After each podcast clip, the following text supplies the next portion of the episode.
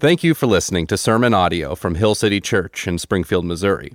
We are a community of believers who exist to glorify God by making disciples who bring gospel restoration to our city and world. For more information about Hill City or to support our ministry, you can find us online at hillcitysgf.org.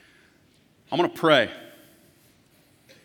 Because we're going to talk about something heavy today, as we've been talking about over actually the last few weeks. We had a series before this series, and it was heavy and we left wrestling with some things. And we dove into this series. If you're visiting with us, we're, we're talking about mental health and emotional health and what that looks like and how do we handle that. And it's heavy.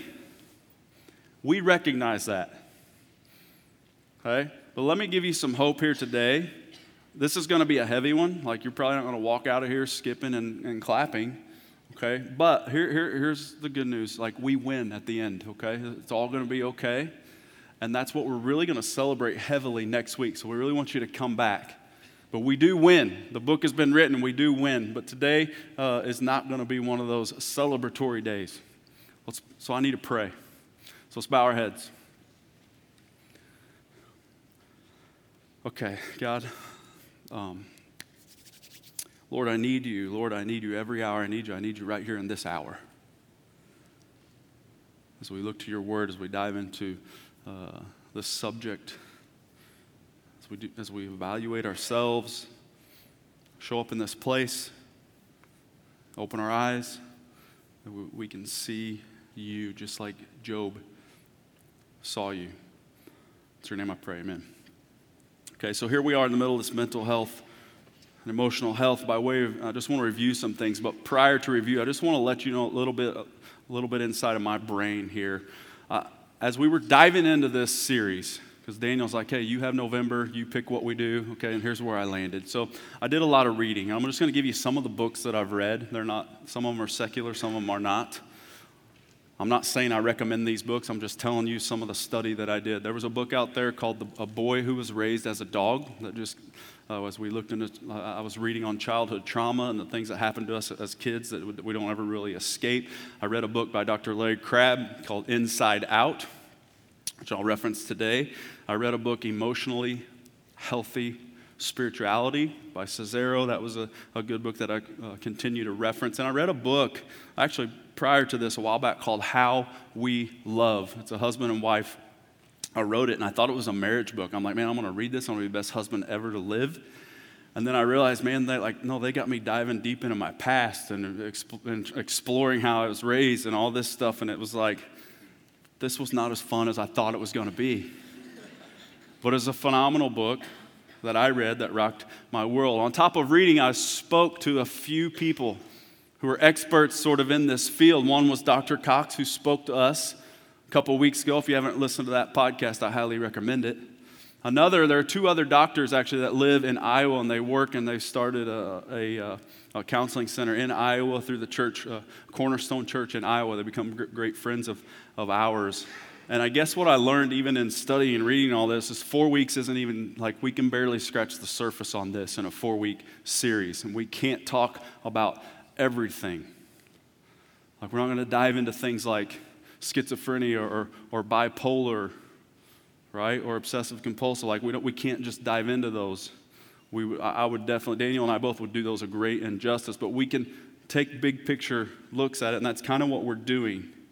And one of the things that I hope has happened throughout this series is that we have decompartmentalized, I guess, if that's even a word, meaning we can't cut our lives up and say, well, here's the spiritual part of my life well, here's the physical part of my life, here's the emotional part of my life, and separate those out. That's not how it works. We look at the whole person, and the whole person fell in the garden. It wasn't just a spiritual fall when sin entered the world in the garden.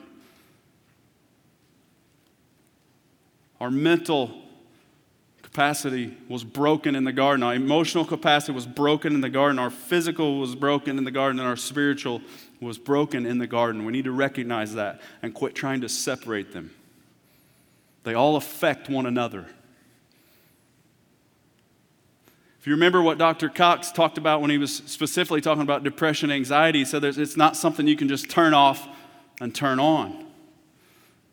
And I'm just going to be, be transparent with you here in this moment and kind of give you another reason that we are in this series. As Daniel said, hey, hey, pick this. And I prayed about it and I tried to do other things, and, and God was kind of shutting the doors on those things. And I think one of the reasons that He did, and a big reason that we are in this series, is because personally, me, that I have recently been struggling and in a season of struggling with anxiety and depression. Now, I'm going to confess something to you all this morning. This is, this is very transparent, and I get it. And if you're uncomfortable, you just have to kind of deal with it, okay? It's kind of how we roll here at Hill City. Um, here's where I, I used to take anxiety and depression, and the look I would give it would be this sort of proverbial eye roll. Get over it. Like we all have our problems, right? And that's, that, that was a wrong look. That was a wrong approach to this. And now that I've experienced this, man, I, look at it a lot differently. So just give you, and I'll tell you all you want to know. For time's sake, I'm not going to just dive into everything, but it's not because I'm scared to tell you. If you want to hear more, just come ask me. But I am going to share this with you. So there are days, right, where like I will wake up or, or maybe in the middle of the day and it'll just come to me. It's like, you know, I just think that Jenny, that's my wife Jenny, I think she would, if I would just disappear, she would be way better off. Now, I'm not talking about disappear from the earth, I'm not talking about suicide, I've never struggled with that. But if it, just the thought of she would be better off without me. And then there are days where I'm like, my kids, I'm going to screw these kids up. And I just think they're going to be better if I would disappear and just let Jenny be awesome and do her thing, right? And then there are even days where I'm like, this church, Hill City Church, would be, if I would just disappear, this church would be better. Okay, now that's just a real look in here. Okay, now I'm not telling you that for uh, uh, and I'm being, I don't, I don't need anybody to come, hey, you're awesome, you're a great. I don't, okay, I'm, here's why I'm telling, this is why I'm sharing that with you, okay? Because I want you to know that whatever it is you're in, if it's anxiety, if it's depression, whatever it might be, I think for the first time in, in my 40 years that I can actually step back and feel empathy like I've never really felt before. Like, no more eye rolls from this guy. Because it is real. And it's painful. Now, as we look at this, specifically anxiety and depression, we've got to talk and have some hard talks. One of them is this there are reasons for it. I'm going to give you some of those reasons. These reasons are not prescriptive necessarily, they are just possibilities. And the first one I'm going to mention isn't going to sit well with any of us, but it's a possibility. It could be that you struggle with anxiety and depression because of sin, personal sin in your life. That is a possibility. I know this is a possibility because I go to the Bible and I look at David, King David. Ever heard of the guy? Yeah, he struggled with anxiety and depression. And in, in the 32nd Psalm, here's what he says about himself. He's in another one of those states, right? And he says, There is no health in my bones because of my sin. For my iniquities have gone over my head like a heavy burden. They are too heavy for me. And he admits this is what's going on. And then later he confesses those sin. He goes to God with that sin and confesses it, and healing can happen. You could read for yourselves. So it could be that anxiety and depression is being experienced because of personal sin. Now, there's another reason I believe David struggled with this. Because all of his psalms and his lament, where his like soul clings to the dust, they don't, they don't really say that it's because of his sin. And that's not why it was. I think one of the reasons he suffered was his family origin. Here's what I mean by that David's dad did not think highly of him. We know this because the prophet goes to Jesse. He's like, One of your sons, he tells Jesse, one of your sons is going to be the king. Let's line them up. I got to figure this out. Jesse lines up his sons. And Jesse and, and the prophet like goes down the line. Nope, nope, no, no, no. He's like, Is this all your sons? Which is kind of a weird question. He's like, Is this all of your sons? You sure you don't have another son? And Jesse's answer was, literally translated, well, I've got a worthless one out in the field. Like, that's what David's dad thought of him. And that definitely affected him later in life. So it could be that what you're experiencing, what what you are experiencing, has to do with family origin. You can read of that account in 1 Samuel chapter 16. It could be that anxiety or depression has to do with suffering. We know this from a guy in the Bible named Job. Anybody ever heard Job? Nobody. A couple shakes. Okay. The light's bright. I can't see. Okay. Kanye thought Job was a job until he met Jesus. So, right? See, that's what he said. That's what he said.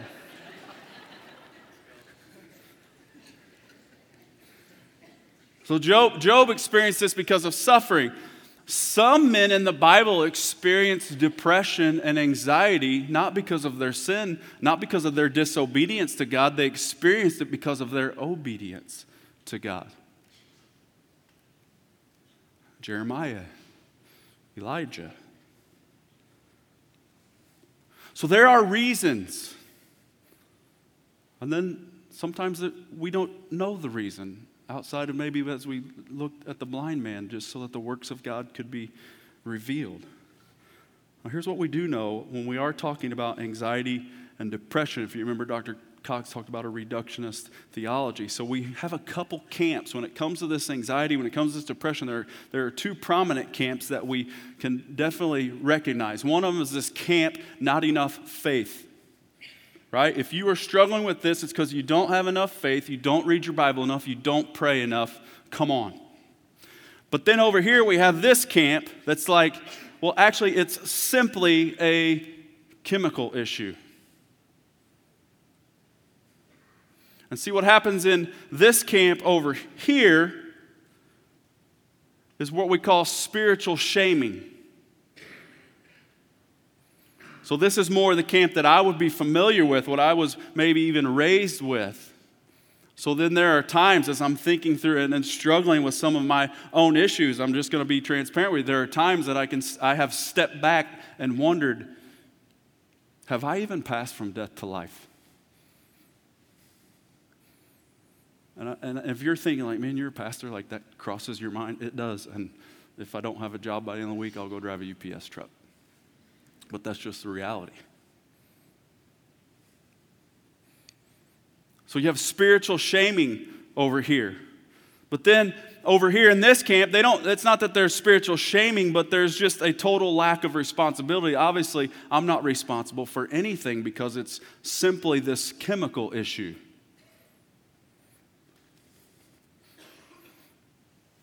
And then in this camp over here, is a camp that would tend to maximize the blame, while this camp over here would tend to minimize the blame.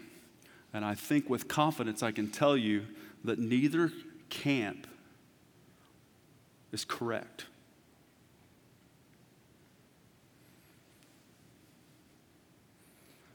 So, as we dive into this today, I want to start with this Hill City Church. If you've been here very long, you know this, but, but we do have some visitors.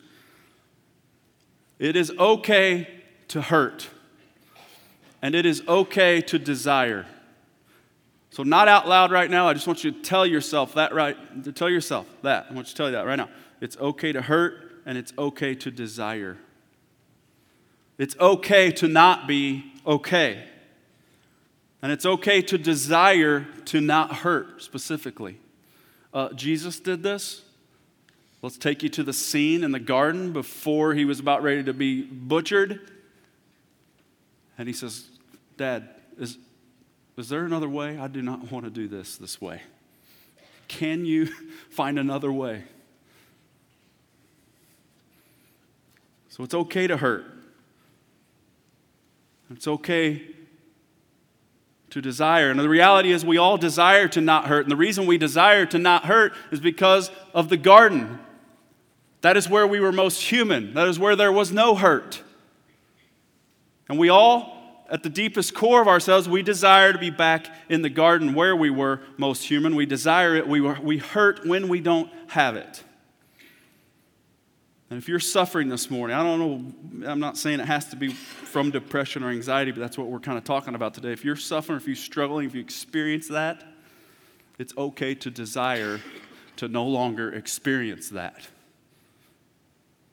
Lament is necessary. Hurt and desire are good. Now, here's what I want to do I want to give you more of a Bible word, a Bible look at what I mean when I say desire. And that word is this thirst. thirst. Dr. Cox showed us a slide and he talked about our longings. Another word for longings would be thirst. And, and we have these longings. We have these casual longings, these things that we would like, these casual thirsts. Yeah, we would like to have those casual thirsts quench. Like a casual, a casual thirst might be, I just need to rest and go on a vacation. I long to do that. I thirst for that. It's okay. We have these critical thirsts, And then we have a crucial thirst. The, the, critical thirst are these things like, man, I long to be loved. I long to have a, a healthy relationship with husband, a wife. Those are critical thirsts. Then we have a crucial thirst. And here's what we know about the crucial thirsts it's the only one that God promised us. He only promised us that. And that is himself and our way back to the garden. Now, here's the reality it's very uncomfortable to not have our casual thirst quenched. It's very uncomfortable. And it goes from discomfort to pain. It's very painful to not have our critical thirst quenched. Let's recognize that. Here's my warning, Hill City Church. When the number one goal of your life is to relieve the pain, specifically the pain around unquenched critical thirsts, unquenched casual thirsts. When the number one goal of your life is to relieve that pain, when the number one goal of your life is to be comfortable, when the number one goal of your life is to never experience pain, you are on a wrong path. I'm not saying that can't be some goals. I'm not saying you can't desire that. I'm saying when that becomes the priority, you are on the wrong path. We are thirsty people.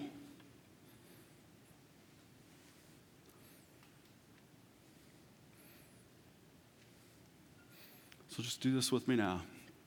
Try to loosen it up a little bit. Just look to your neighbor and say, I'm thirsty.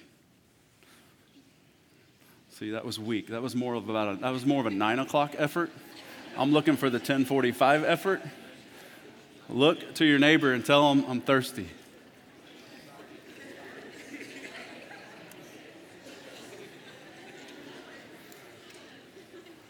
Okay, you just admitted it. You said, I'm thirsty. That's a reality. That's not up for discussion. You're thirsty. Look what Jeremiah says. Jeremiah chapter 2. Here's what he says we're going to piece this together. Jeremiah chapter 2, verse 13 For my people have committed two evils. I'm guessing 99% of you in here are God's people. My people have committed two evils. They have forsaken me. Look what he says the fountain of living waters. You just said you were thirsty. We are thirsty people. And here's what they, here's what they did in their forsaking of the fountain of living waters, they hewed out cisterns for themselves. In other words, they dug their own wells, broken wells that hold no water. A few thousand years later, here comes Jesus in John chapter 7, verse 37. And here's what it says On the last day of the feast, the great day, Jesus stood up and he cried out, If anyone thirst. Now, here's the thing everyone under the sound of Jesus' voice, everyone who ever reads that scripture, that is prescriptive. They were thirsty. If anyone thirsts, Let him come to me and drink.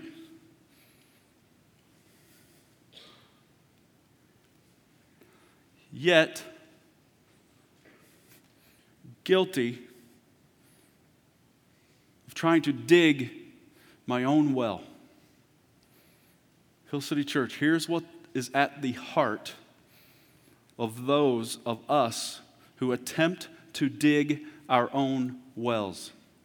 Two words, a lot of note takers in the room, write these down.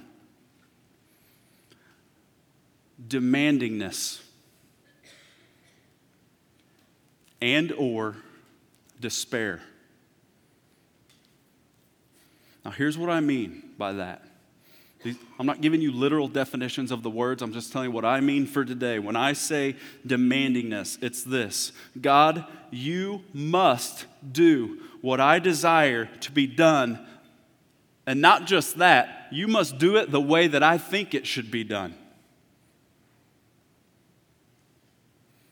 That's demanding. Despair would be this God, you can't do what it is that I desire. Did you catch that? Demandingness is God, you must do. Despair is God, you can't do.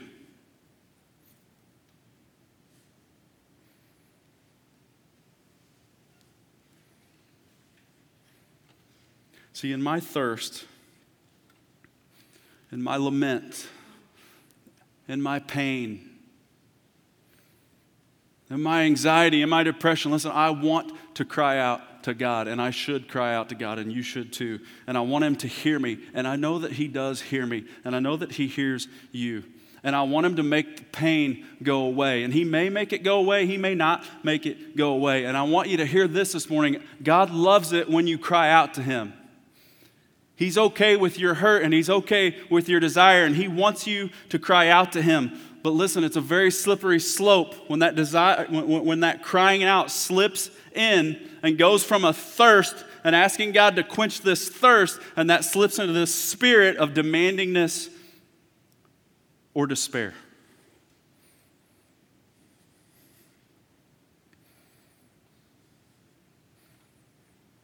See, when I demand or when I despair, I've lost sight of the goodness of God, or I've lost sight of the sufficiency of God.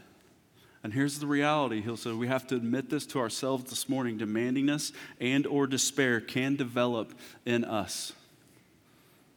And here is even probably a sadder part the, the, the potential for this to grow in us the potential for demandingness and despair to grow in us,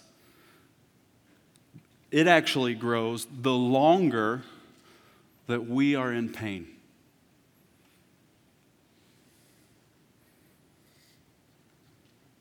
So let's go to God's word for this because there's an example that happens in Scripture. I know it took us a while, but get your Bibles out, go to the book of Job. I want you to check this out. We see an example of this. We have a great example of this. If you, if you know the story of Job, he's like a super rich guy, one of the richest guys on the planet. You can see early in chapter 1, it tells you everything that he has. We're not going to read that, okay? We're going to pick it up in verse 13.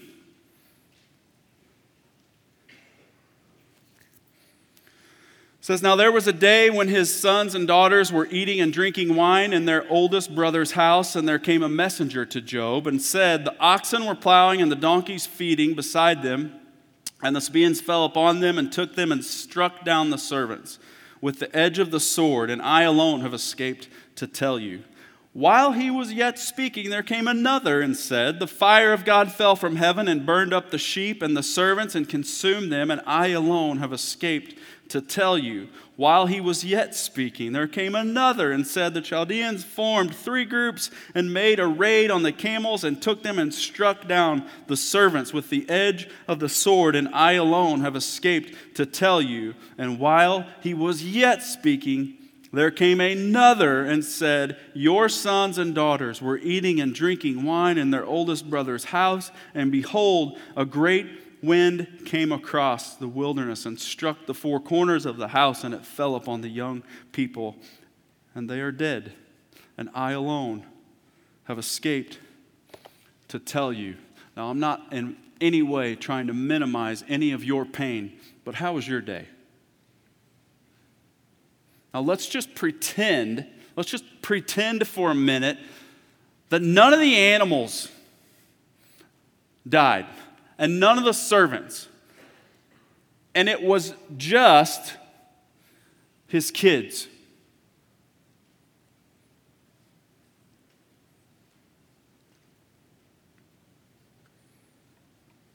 Would Job have a reason to be depressed? Would Job have a reason to have some anxiety? And, and, and listen, this is a real person. This isn't a make believe story. This is a real person in history. This is recorded. This is real pain. This happened. And it's kind of crazy because, like, Job's immediate response was very impressive. So, chapter one is wealth gone, his kids gone. And it doesn't stop there. You go to chapter two, and his health gone.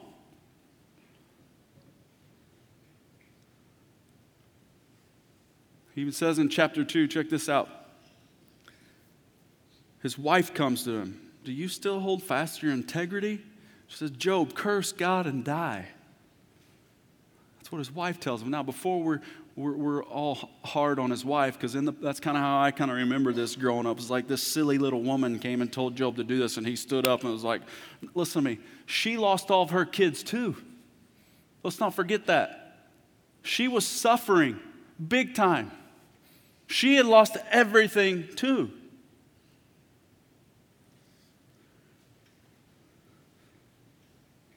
You go on to chapter 3. Job actually starts lamenting his own birth. I wish I had never been born. And you go on to the next chapter, and then Job's friends, they show up to support him. And it actually worked out pretty good for Job in the first seven days. But then after seven days, they were just there supporting Job. Then they started talking, and that's when things went south really quickly. And they start telling Job, like, man, you don't deserve this.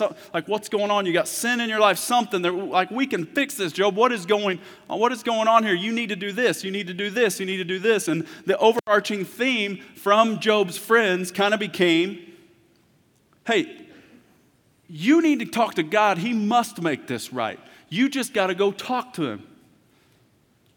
And not just talk to him, you got to go talk to him, tell him you're right. So we're encouraging Job to develop a demanding spirit. And on the front end, Job resisted it. He knew that wasn't right. So he resisted it.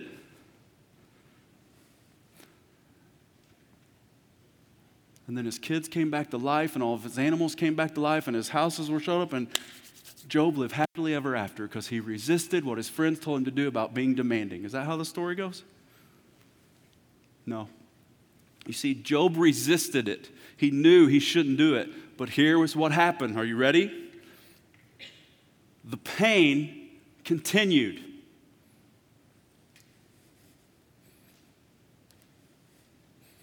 The pain didn't go away. We keep reading, and actually, what happened is Job became suicidal.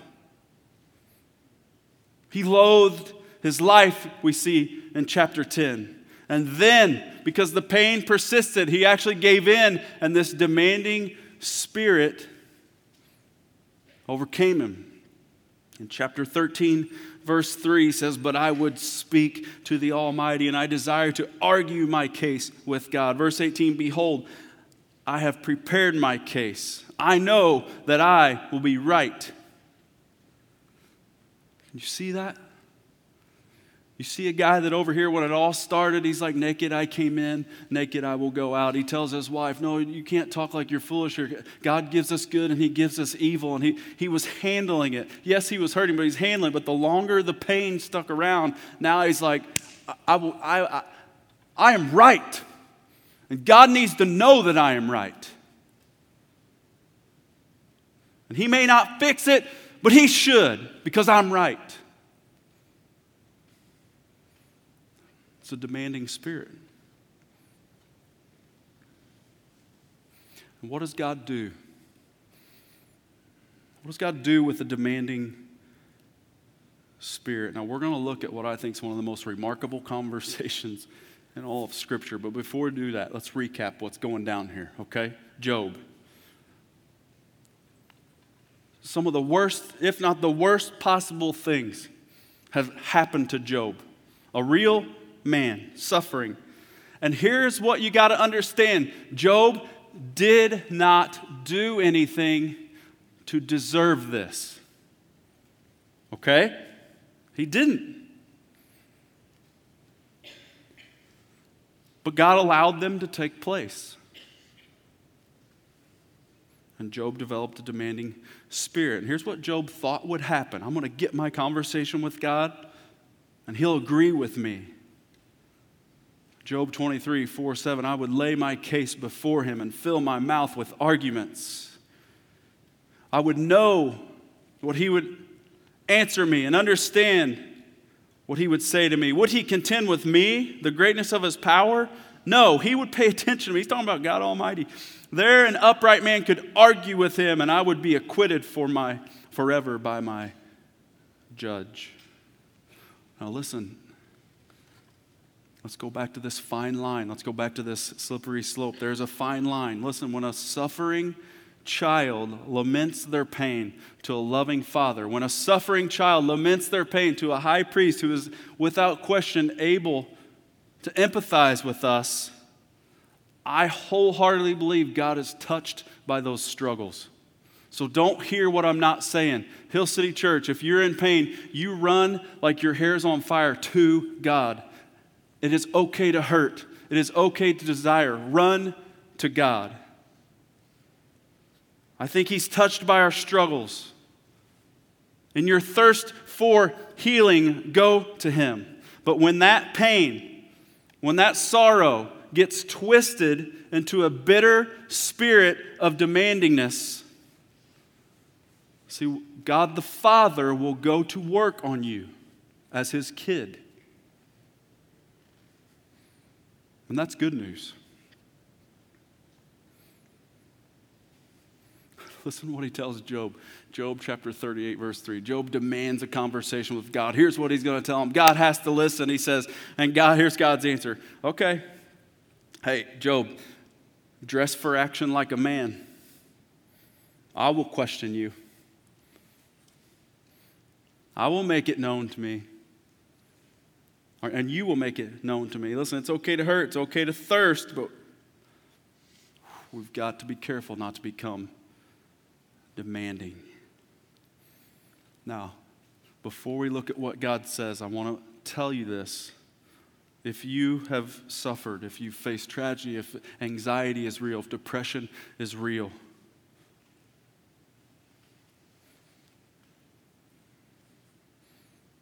you're in good company.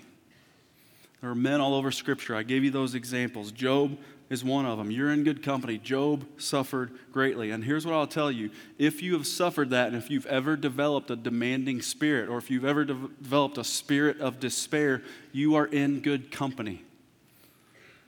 Job did as well. And listen, these are very common pitfalls for us. That's why we're talking about it together today. But we have to look at what God does. I'm not going to give you the whole conversation, but look at this. So, Job gets what he wishes for. He gets a conversation. Here's what God does. Hey, Job, chapter 38, verse 4. Hey, Job, where were you when I laid the foundation of the earth? Tell me. You're, but you're right, Job. You said you were right. Now tell me. Job, who determines its measurements? Surely you know. 38 Verse 12 Job, have you commanded the morning since your days began and caused the dawn to know its place? In other words, because I have, Job. I have. Job, where is the way to the dwelling of the light? There's a hard question for you. Where is that way? How, do you understand that? What, what about where is the place of darkness, Job? That you may take it to its territory and that you may discern the paths to its home. Chapter 40, verse 2 Job, shall a fault finder contend with the Almighty? He who argues with God, let him, let him answer it. Verse 40, chapter 8 Will you even put me in the wrong? Job, are, is that what you're doing here? Job, you're, you're, you're saying, God, you're, you're telling me I'm wrong?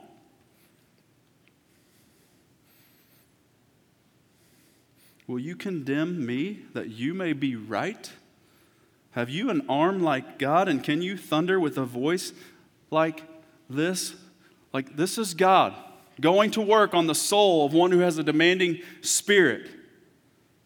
And then Job goes from demandingness, but look what he, and, and, here's what he does. You have to read it for yourselves. Here's what he does. He goes straight from demandingness and slips right into this spirit of despair. Job chapter 40, look at this, verse 4 and 5. Behold, I am of small account. What shall I answer you? I have spoken once, I will not answer twice, but I will proceed no further. And he shrinks back. And you know what God doesn't do? He doesn't say, That's right, now sit your butt down. Take it. No, no, no, no, no, no. That's not what a loving God does. See, God challenged Job on his spirit of demandingness in the middle of his depression and anxiety. And then Job slips into despair, and God then challenges him on his despair. And he basically says this to Job, paraphrase Job, listen, I'm not going to let you suffer in demandingness and develop that demandingness. And you know what else, Job? I'm not going to let you just slip right into this suffering and despair either. And he's like, Job, look at me, Job. I am God. I will see you through this. Look for me, Job.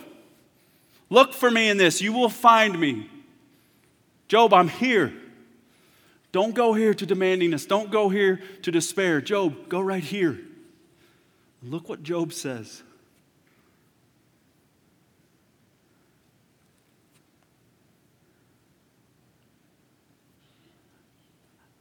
I had heard of you. That's what he says about God. I have heard of you by the hearing of the ear.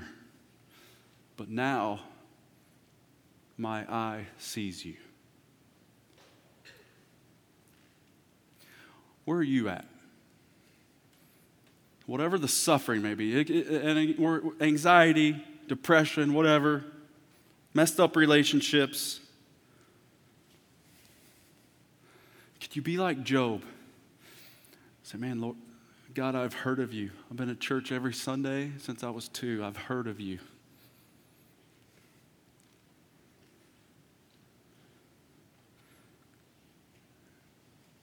but now my eyes see you.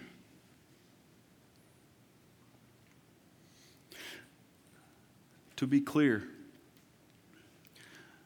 Job's kids never came back to life. And without question, he went to his grave, and they would have been on his heart and mind for the rest of his life.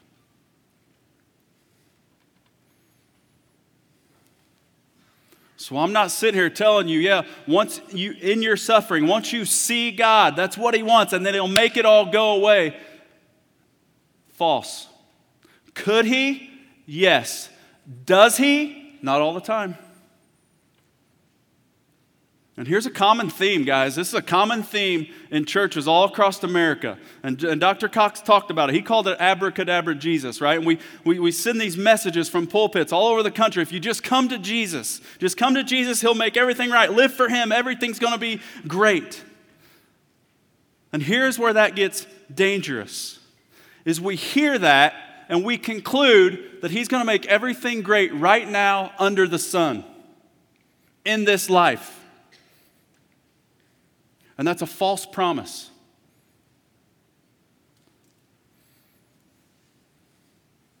See, we want heaven now, and I get it. We desire the garden. But I'm not going to promise you things under the sun that we only get on the other side of the sun. Too often, Christians and even non Christians have been promised heaven now.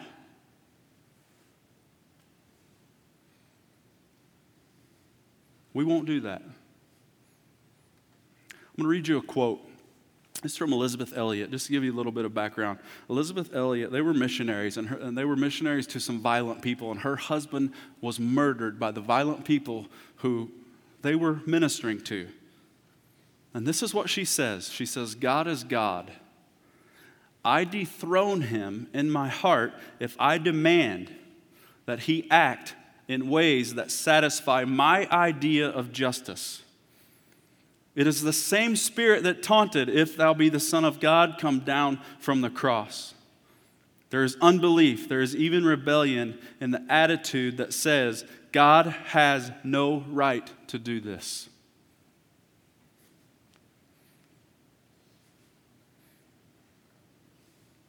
Dr. Larry Crabb, I referenced his book earlier. He wrote this in Inside Out. He said, A person who concedes that God may not do for him what seems so right is further along in his understanding of God than one who cheerfully expects God to make everything better.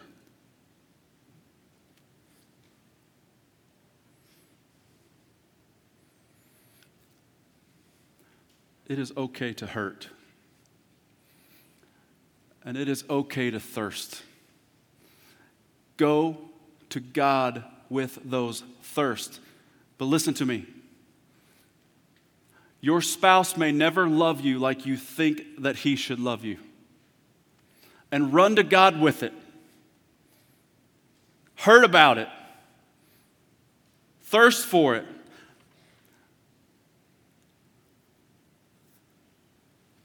You may never have a close relationship with your dad, and it's okay to hurt about it.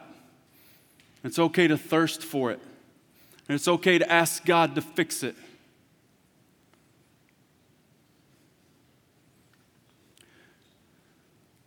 You may never have biological children, and it hurts, and you can thirst for it, and run to God with it. And I know you're like, man, come on, I, w- I want to be encouraged. Like, I'm, I, and, and some of the things I'm telling you might even make you angry right now, but I promise you, like, two years from now, three years from now, 10 years from now, one day you're going to be like, he's right.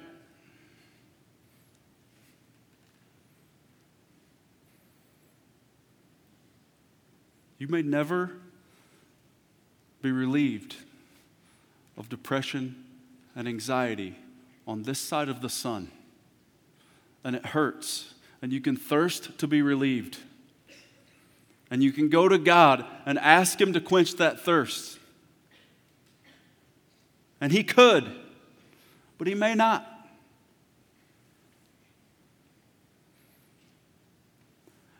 And we can't be surprised by this stuff. Here's why Jesus, when He came, here's what He said in this world you will have trouble.